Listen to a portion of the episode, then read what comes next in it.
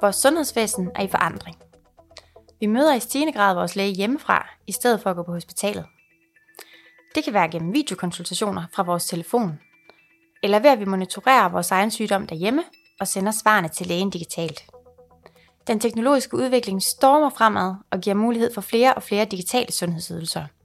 Men hvad betyder det for forholdet mellem læge og patient? Og hvordan kommer fremtidens digitale sundhedsvæsen til at se ud? Mit navn er Stine Hylgaard. Jeg arbejder i Region Nordjylland, og du lytter til vores podcast Sundhedstegn. I dag skal vi tale om digitalisering i sundhedsvæsenet. Og med mig i dag har jeg Astrid Højgaard, der er ledende overlæge på Seksologisk Center på Aalborg Universitetshospital. Velkommen til dig, Astrid. Tak. Og med mig har jeg også Simon Meyer Lauritsen, der er Health Data Scientist og er erhvervs phd hos IT-virksomheden Inversion. Også velkommen til dig, Simon. Tak skal du have. Astrid, hvad laver man på et seksologisk center? Jamen, vi har uh, tre opgaver. Vi tager os af um, voldtægtsoffere, det er den ene opgave. Vi tager os af mennesker, som har seksuelle problemer, typisk efter kræftforløb, eller på grund af sukkersyge, eller sklerose, eller andre sygdomme.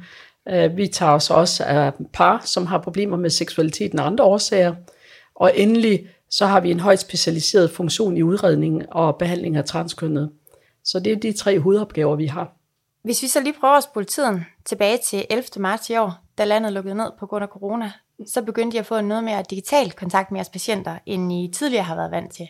Kan du ikke prøve at sætte lidt ord på, hvordan du oplevede den omstilling? Det gjorde vi faktisk overnight. Vi brugte øh, nogle, øh, nogle dage på at om, ombooke alle vores patienter til videokonsultationer i stedet for. Heldigvis var vi forberedt på det, i og med at vi havde øh, alle sammen, øh, vi er 15 ansatte, vi har alle sammen fået undervisning i, hvordan man gjorde det. Vi havde også fået installeret de øh, forskellige hardware-ting, der skulle bruges til det, øh, så vi var vældig klar. Så da vi lige pludselig bestod i den her coronasituation, jamen så besluttede vi lynhurtigt, at øh, vi ville gøre, hvad vi kunne for at mindske smitterisikoen. Så vi, vi besluttede os for at tømme venteværelset for patienter, øh, og så i stedet for møde dem øh, derhjemme. Astrid, vil du prøve at beskrive, hvordan sådan en videosamtale foregår? Ja, altså det foregår på den måde, at patienten jo i sin e-boks får en indkaldelse, øh, hvor der står, at du øh, har fået en, en videosamtale, øh, og så er der et, et sikkert link, øh, som patienten så kan, kan bruge for at koble sig på. Altså der er en, en anvisning for, hvordan man kommer ind. Øh, og når patienten så har koblet sig op på det med sin smartphone, eller sin iPad, eller anden tablet, øh, eller en PC'er, så øh, kan jeg se, okay, nu sidder der i det virtuelle venteværelse, der sidder der fire patienter, og så kan jeg kigge på min liste og sige, okay, det er hende nummer tre, der er min patient. Og når jeg så hjemme hos mig klikker på det navn, så er vi omgående i forbindelse med hinanden. Så der, man bliver sådan set placeret i et virtuelt øh, venteværelse. Øhm, det, så det, det er virkelig meget, meget simpelt øh, for brugerne og meget simpelt for os. Og hvordan kan det være, at I var så godt forberedt? I, I var begyndt at kigge på, på videokonsultationer som en mulighed inden corona, siger du. Hvordan kan det være? Altså det er øh, nok øh, især fordi, hvis vi kigger på lige præcis de transkønnede, som vi har 700 patienter af, øh, og de kommer fra hele landet, cirka 85 procent af den gruppe er fra andre regioner end Region Nordjylland. De har længe efterspurgt muligheden af at, at mødes med os øh, digitalt fordi det er en lang rejse at, at tage fra Ringsted til, til Aalborg for at snakke med os. Så derfor så var vi egentlig i den situation, at vi ville gerne imødekomme det ønske. Men nu blev processen så fremskyndet af, af corona, og det er jeg egentlig meget tilfreds med. Hvordan har de så taget imod det, patienterne, nu hvor altså, I er kommet i gang? Ja, altså man kan jo sige, at der, der er nogle øh, patienter, som ikke øh, synes, det er særlig fedt, at øh, man ikke har den der personlige kontakt ved, ved, ved et møde. Men de fleste patienter er faktisk rigtig, rigtig glade for det af forskellige årsager. Øh, Simon, i dag der sidder du som sagt som Health Data Scientist hos Inversion. Øh, og noget af det, du beskæftiger dig med her, det er data, og hvordan man kan bruge data til at gøre tingene smartere, særligt inden for sundhedsområdet. Øh, men der var et tidspunkt, hvor det ikke sådan lå lige til højre benet, at øh, det var det her felt, du skulle arbejde indenfor, for du startede din karriere et lidt andet sted. Er det ikke rigtigt? Det er rigtigt. Altså, øh, ja, oprindeligt så, øh, så startede min karriere som, øh, som faldgræder, så jeg arbejdede ude i det præhospitale, og, øh, og var egentlig i ambulancerne der, og, øh, efter en, en fem års tid, der jeg tror jeg, det gik op for mig, at, øh, at jeg havde en lige så stor interesse for alt det tekniske, som jeg havde for, øh, for livet på landevejen som falkredder. Øhm, så, ja, så, så søgte jeg egentlig øh, ind på universitetet og, øh, og fortsatte min karriere som, øh, som ingeniør der. Så det vil sige, at du har lidt, øh, lidt insiderviden fra sundhedsvæsenet med, du kan bruge i dit, øh, i dit arbejde det, i dag? Det har jeg, og det, det bruger jeg faktisk rigtig ofte, fordi som led i, i faldgræderuddannelsen, der, der bruger man relativt lang tid øh, på sygehusene, øh, specielt på de medicinske afdelinger, på akutafdelingen. Øhm, og og det, det har ligesom givet sådan en eller anden indsigt, som jeg vender tilbage til igen og igen, øh, særligt ja. når man skal, sådan skal kvalificere om nogle af de tekniske ting, øh, som du måske kan komme på tegnebrættet, om det kan have sin gang ude i, i virkeligheden. Så, så prøver jeg sådan at, at gå lidt tilbage i hovedet og tænke, var det nu realistisk øh, i den situation, der var?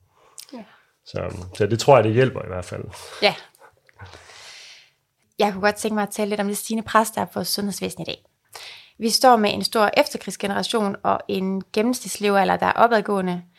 Øh, vi får flere og flere kronikere og flere multisyge. Alt sammen noget, der er med til at lægge pres på vores sundhedsvæsen. Hvordan kan du se, at digitalisering kan være med til at løfte den udfordring? Altså digitalisering i sig selv øh, tror jeg ikke løser øh, nogen ting, men digitalisering muliggør en hel masse øh, nye teknologier, en hel masse nye services og en hel masse nye øh, arbejdsgange, som kan være med til at løfte den her opgave her. Øh, så eksempler på det, det kan være, at, øh, at for eksempel kunstig intelligens, som jeg selv arbejder med, øh, det, det, det kan egentlig implementeres på mange forskellige måder i sundhedsvæsenet. Men noget af det, vi ser, det er, at det kan implementeres på sådan en automatiserende måde, så, øh, så nogle af de rutineopgaver, som egentlig er i sundhedsvæsenet, øh, de ligesom kan, kan automatiseres af en, sådan en AI-model, øh, som, øh, som ligesom varetager den funktion, og derved frigør noget tid.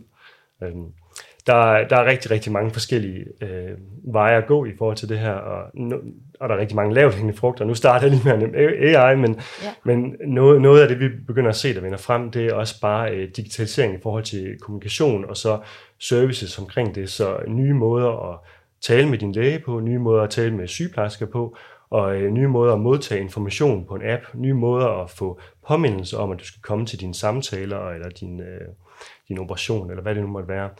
Så, så, så, så der er både lavt hængende frugter på den sådan low-tech side, og så er der virkelig også nogle high-tech løsninger.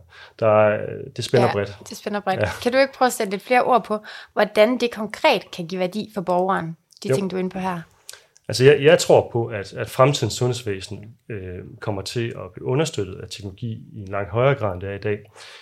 Kvæg digitalisering, som vi snakker om før, så har vi indsamlet en hel masse øh, data om, øh, om sygdomme og om behandling og alle de her ting.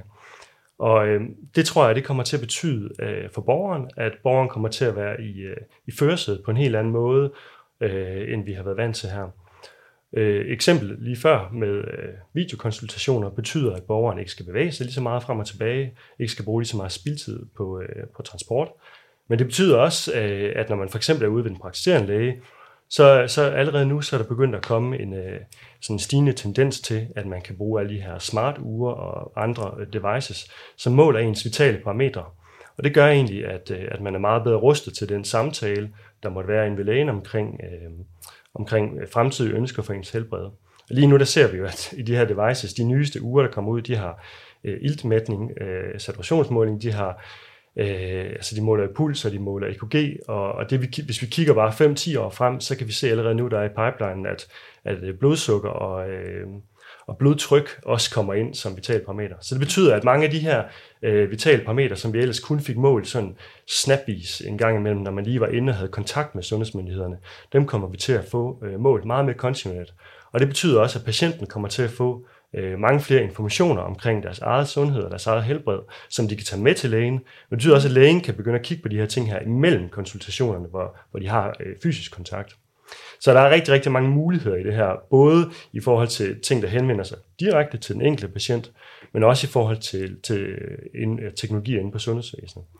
Øhm, ja. ja. Et, et, et, et mere eksempel inden fra, fra sygehuset, det kan være, at hvis du for eksempel skal ind og have taget et billede af dine skulder, og så skal jeg tale med en ortopædkirurg om det, så vil det typisk være sådan, at du har en tid til at komme ind og få taget billedet, og så vil mm-hmm. du mhm. på et senere tidspunkt komme ind og tale med ortopædkirurgen om det her billede.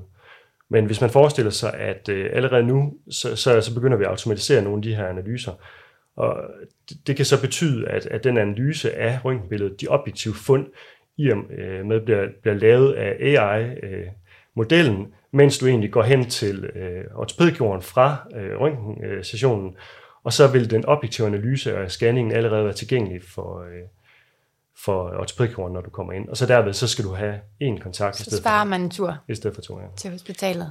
Undskyld, jeg spørger lidt uh, dumt. Hvad er AI-modellen? Det, Forklaret på beklager jeg, nordjysk. det- ja, det er AI, Artificial Intelligence, så, så ofte så bliver kunstig intelligens bare forkortet AI, og øh, eftersom jeg sidder med det hver eneste dag, så, så glemmer jeg nogle gange af det. Men Astrid, hvad tænker du om alt det, Simon han, øh, han siger her?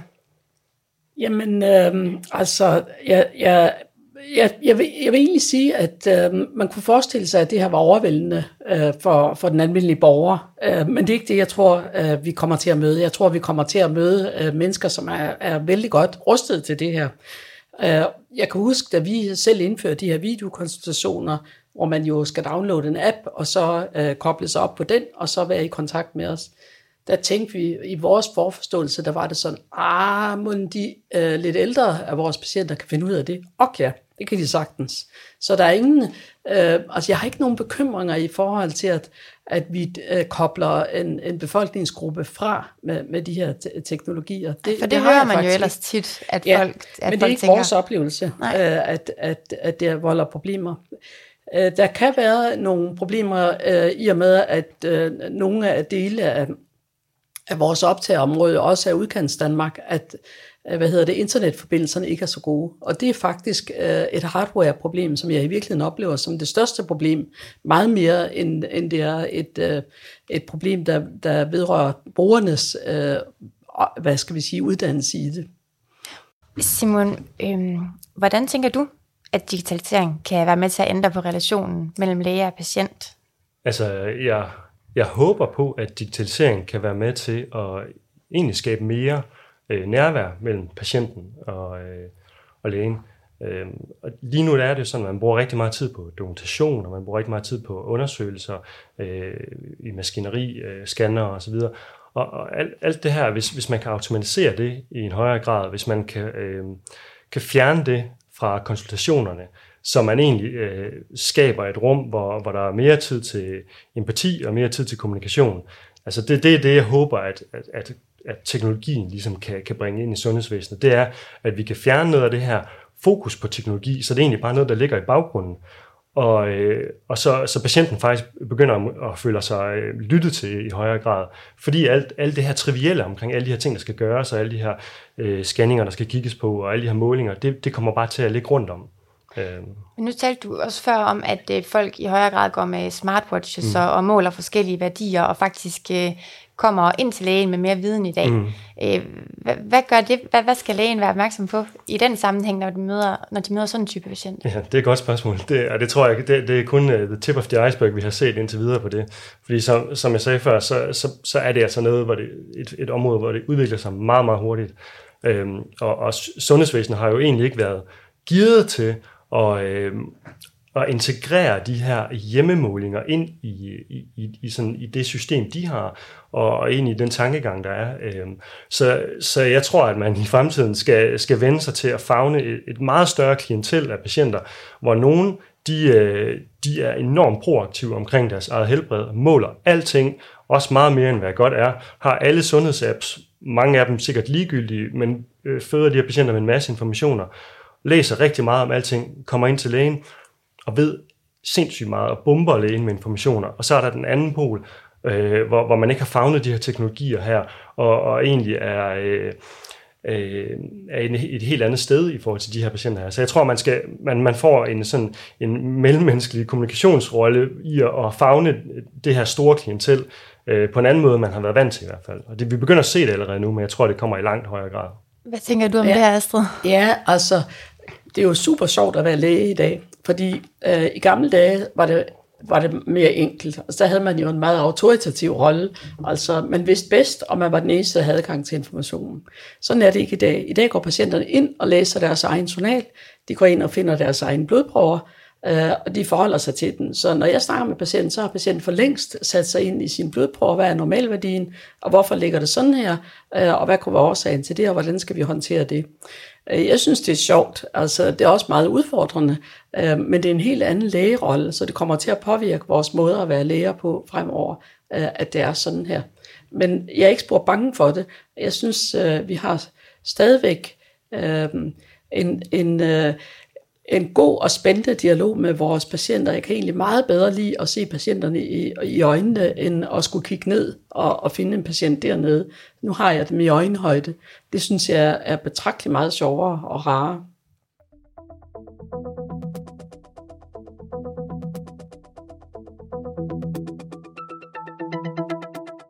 Simon, vil du så ikke prøve at fortælle os lidt om, hvilke teknologier du er mest optaget af lige nu i et sundhedsmæssigt perspektiv?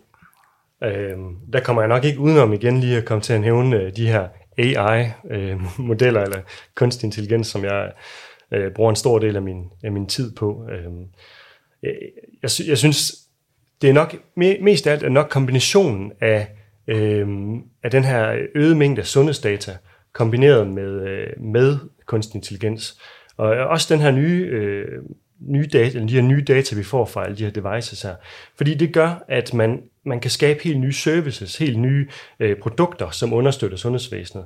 Et eksempel er, øh, er alle de her, øh, det her væld af mange smartphone-apps, som kommer ud, som, øh, som øh, kan, kan tage billeder af dit, øh, din hud, og så analysere, om du har et eller andet i forhold til noget øh, dermatologisk øh, hvad hedder det, hudsygdom, Øh, og det, de kan kigge på, øh, på dit hjertekardiogram, men fordi de, man kan optage det her, og så have sådan en, en, en kunstig intelligens-algoritme liggende nede på telefonen, så får du allerede de her øh, svar, som ellers var forbeholdt fagpersoner, øh, mens du sidder med din telefon i lommen.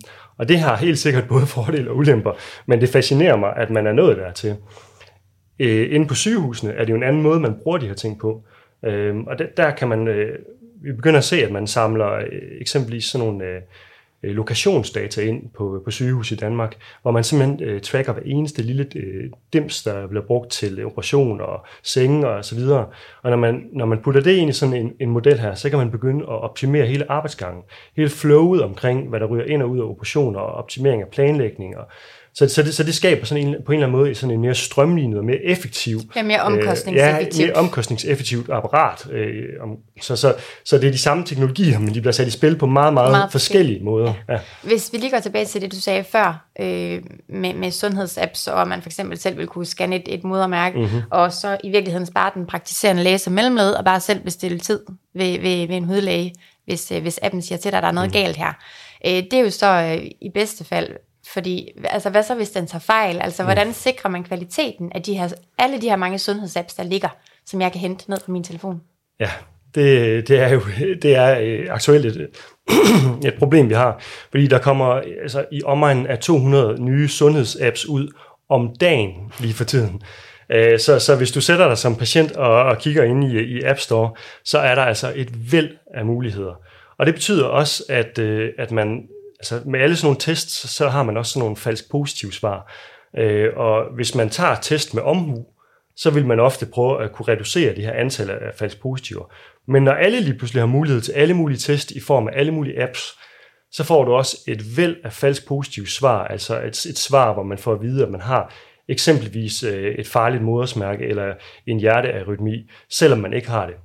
Og når man får det, så henvender folk sig til sundhedsvæsenet og så, øh, det, det er fint nok, det her strømlignende sundhedsvæsen, øh, eller væsen, jeg snakkede om før, men hvis man har øh, en stigning, en markant stigning i folk, der henvender sig om alle mulige ting, som ikke er noget, så, så, så begynder det også at skabe udfordringer. Så, så, så det, det, jeg tror, der bliver behov for, det er på en eller anden måde et setup eller et rammeværk til at kunne regulere nogle af de her øh, apps, der, der findes. Øh, fordi vi, vi kan simpelthen ikke følge med, øh, og praksislærerne kan i hvert fald slet ikke følge med så, så og vi kender heller ikke, øh, vi kender egentlig ikke, øh, der er ikke noget evidens på, på mange af dem, så vi, de er ikke blevet klinisk øh, evalueret i forhold til sådan et øh, randomiseret studie. Og, så, så vi ved, egentlig, vi ved egentlig ikke rigtigt, om de gør godt eller de gør skidt. Øh, de fleste er nok bare ligegyldige, men, men så, så, så, så det er et eller andet regulatorisk apparat til at sørge for, at, øh, at lægerne har mulighed for at henvise til de rigtige af de her apps. Øh, det, det tror jeg, vi kommer til at få et, et behov for. Men det er jo også det, at lægekunsten kommer ind. Øh, det er nemlig evnen at kunne sige pyt. Hvis du har 20 øh, blodprøver, så vil, vil i gennemsnit en være unormal. Og det er at lægekunsten kommer ind, at man siger, okay, den her prøve er unormal, men det siger vi faktisk pyt til, for de andre ser normale ud, og den her ene kan variere. Det, det, det er nogle gange lidt svært at forklare uh, mennesker, jamen jeg har godt set, at den her blodprøve er unormal, men, men det gør ikke så meget, og vi, vi tjekker det om et stykke tid, og så er den formodentlig normal igen. Ja. Så det er vigtigt, at man bruger dem i, i samspil med, med sin læge. Ja.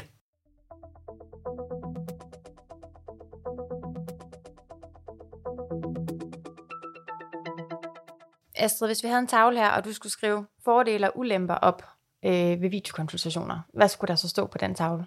Altså fordelene ved, ved videokonstellationer, det er øh, det samfundsmæssige fordel i, at man ikke tvinger folk ud på landevejen eller ind i, i, et, i en, et fyldt tog. Øh, så der er nogle, nogle fordele lige i disse coronatider med, med smitte og så videre, men der er også et samfundsmæssigt interesse i, at folk ikke er væk fra deres arbejdsplads eller deres skole, øh, og vi øh, bedre også på vores CO2-regnskab på den måde. Det synes jeg oprigtigt talt også er en, en vigtig ting, at vi tænker lidt i klima. Øhm, det er i hvert fald en, en meget vigtig fordel. Så er der den fordel, at vi har visse grupper af patienter, som har meget svært ved at møde ind hos os, og det kan være af blufærdighedsgrunden, skamfølelse over at være blevet voldtaget for eksempel. Øh, kan de andre i venteværelset se på mig, at jeg er blevet voldtaget? Øh, den slags øh, frygtelige tanker kan man godt have. Og der kan man sige, at hvis man kan sidde hjemme og æge sin kat, mens man snakker med, med sin psykolog, så kan det være en meget øh, tryghedsskabende omgivelse, som gør, at samtalen bliver væsentligt bedre. Så er der jo altså også øh, øh, nogen, det er selvfølgelig lidt af det samme som det med transporten, som bor meget, meget langt væk. Så på den måde får vi øh, egentlig en større lighed i, øh, i vores øh, behandlingstilbud, i og med, at det bliver ikke så, så beroende af, om folk har råd til at komme ind til os, eller ikke har råd. Altså for et ungt menneske, så er det at købe en billet faktisk øh, være noget af det, der gør, at de ikke kommer til os, fordi det er for dyrt. Så, så på den måde øh, mener jeg faktisk, at den her digitalisering er med til at, at øge ligheden øh, ja. i sundhedstilbuddet. Så det er i hvert fald også en væsentlig fordel. Og så er der så, som jeg nævnte før, det mere personlige møde, som man faktisk kan få, når man taler sammen i video. Der er en, yderligere en gruppe, som har det rigtig, rigtig godt med videosamtaler, og det er øh, nogle af vores autismespektrum-patienter. Fordi når man taler med øhm, øh, og har en videokonsultation, så ser man jo faktisk ikke direkte øh, den anden ind i øjnene, men man kigger på, på sin skærm og får så et forskudt billede af den anden person. Så på den måde er der ingen, der ser hinanden direkte ind i øjnene, og det kan være rigtig, rigtig væsentligt, øh, en stor fordel for en autismespektrum person, at man ikke tvinges til det. Ja, okay, så det var så en fordel, i, man måske ikke lige havde set uh, fra start. Lige nøjagtigt. Øhm, hvis vi skal sige ulemperne, jamen, så er der jo altså nogle mennesker, som, som ikke har det hardware, der skal til, altså hvor lyden og billederne simpelthen bliver så dårlige, så at øh, konsultationen må opgives. Det sker jeg til. Øh, altså simpelthen fordi internetforbindelsen er for dårlig, eller de har for dårligt headset, der er for meget skrat og, og, og bilyde på, eller billedet fryser, fordi internetforbindelsen er for ringe. Så det er i hvert fald en ulempe, at vi bliver så teknisk afhængige af de her ting. En anden ulempe det er også, at der er nogle patienter, der bare ikke kan tænke sig at snakke om vigtige ting øh, på, øh, på en, en, en videokonsultation, man har brug for at være sammen med, med behandleren. Og der kan jo et kompromis være, at man mødes en gang, og så derefter fortsætter med videokonsultationer, så plejer det at gå lidt lettere. Men ellers øh, har jeg egentlig ikke så frygtelig mange negative ting at sige om videokonsultationer andet, at, at, det kræver noget tilvænding øh, for os alle sammen, øh, og det er selvfølgelig lidt negativt, at det er sådan. Øhm, Astrid, hvad er den største overraskelse, du har fået i forbindelse med den her digitale kontakt, I har fået med patienterne? Altså, jeg vil sige, at en af de store overraskelser, det er nemheden i det. Altså, hvor, hvor enkelt uh, vores app uh, fungerer. Øh, jeg har lige i går haft besøg af en læge fra Region Midtjylland, øh, som var ret imponeret over at se, øh, hvor, hvor, hvor godt det fungerer. En anden overraskelse, det var faktisk også netop det der med muligheden af at få en personlig relation, selvom der er en skærm imellem mig og, og min patient.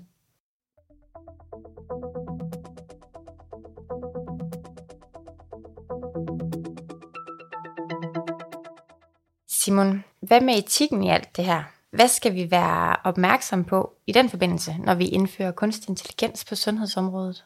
Etik, det kommer op hele tiden i forhold til, til digitalisering af sundhedsydelser. Øhm, jeg tror, jeg tror måske øh, noget af det, som, som jeg tænker, der i hvert fald øh, bliver en etisk udfordring, det, det er alt det her overbehandling, der kan komme af, der kan komme af alle de her falske positiver, jeg snakker om før. Så, så hvornår, hvornår skal vi egentlig øh, reagere på de ting her? Hvornår er det okay at, at handle proaktivt? Øh, i, i, altså vi, vi er jo i en, i en transition lige nu, hvor sundhedsvæsenet går fra at være traditionelt reaktivt til at blive mere og mere proaktivt.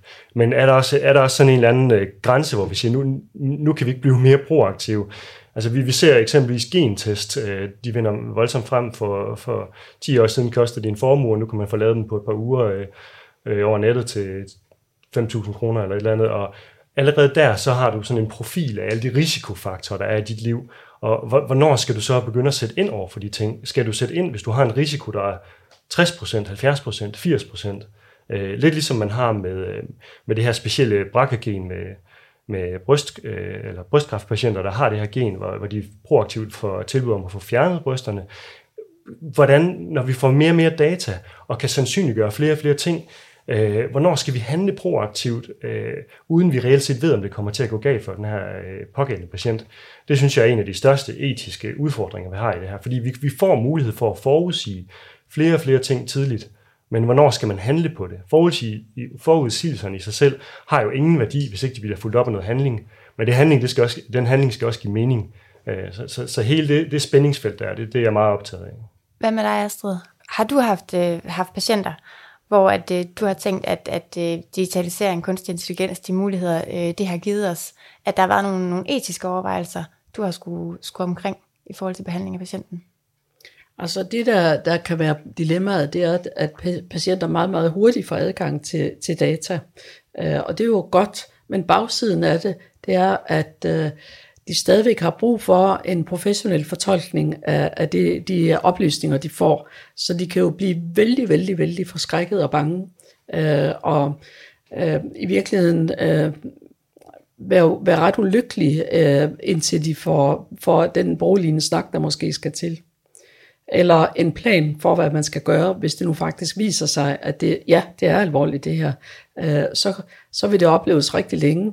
Og der kan man sige, der var måske rarere, hvis der var en, en øh, den øh, lille forsinkelse, sådan så sundhedssystemet kunne nå at reagere, øh, sådan så man har en, en plan for patienten, inden patienten i panik ringer til en sekretær, som så går ind og forstyrrer en læge, øh, som er i gang med en anden patient, Øh, altså, ja. det skaber sådan en, en uh, kædereaktion, som, som kan være ret uh, um, kontraproduktiv, kan man sige, eller forstyrrende. Um, og, og jeg bebrejder ikke uh, patienter. Jeg, jeg vil da tro, at, uh, at de fleste også kan sætte sig ind i den situation. Men, men vi er bare ikke gearet uh, til det, uh, at, uh, at patienter får en viden uh, egentlig, før vi uh, som sundhedssystem er klar til at, at håndtere den. Nej, og det er, fordi man vælger at sige, at, at alle har ret til deres egen data hurtigst muligt. Ja, ja. præcis. Ja. Ja. Jeg tænkte lidt på det med tracking og etik, som vi var inde på før. Altså, der har været lidt larm øh, fra, fra noget sundhedsfagligt personale, som ikke bryder sig om tanken om, at noget af det tøj, de går i, også bliver tracket. Så man kan se, om de lige forlader matriklen for at gå hen og ryge, eller om øh, de er ualmindeligt længe på toilettet, eller hvad ved jeg.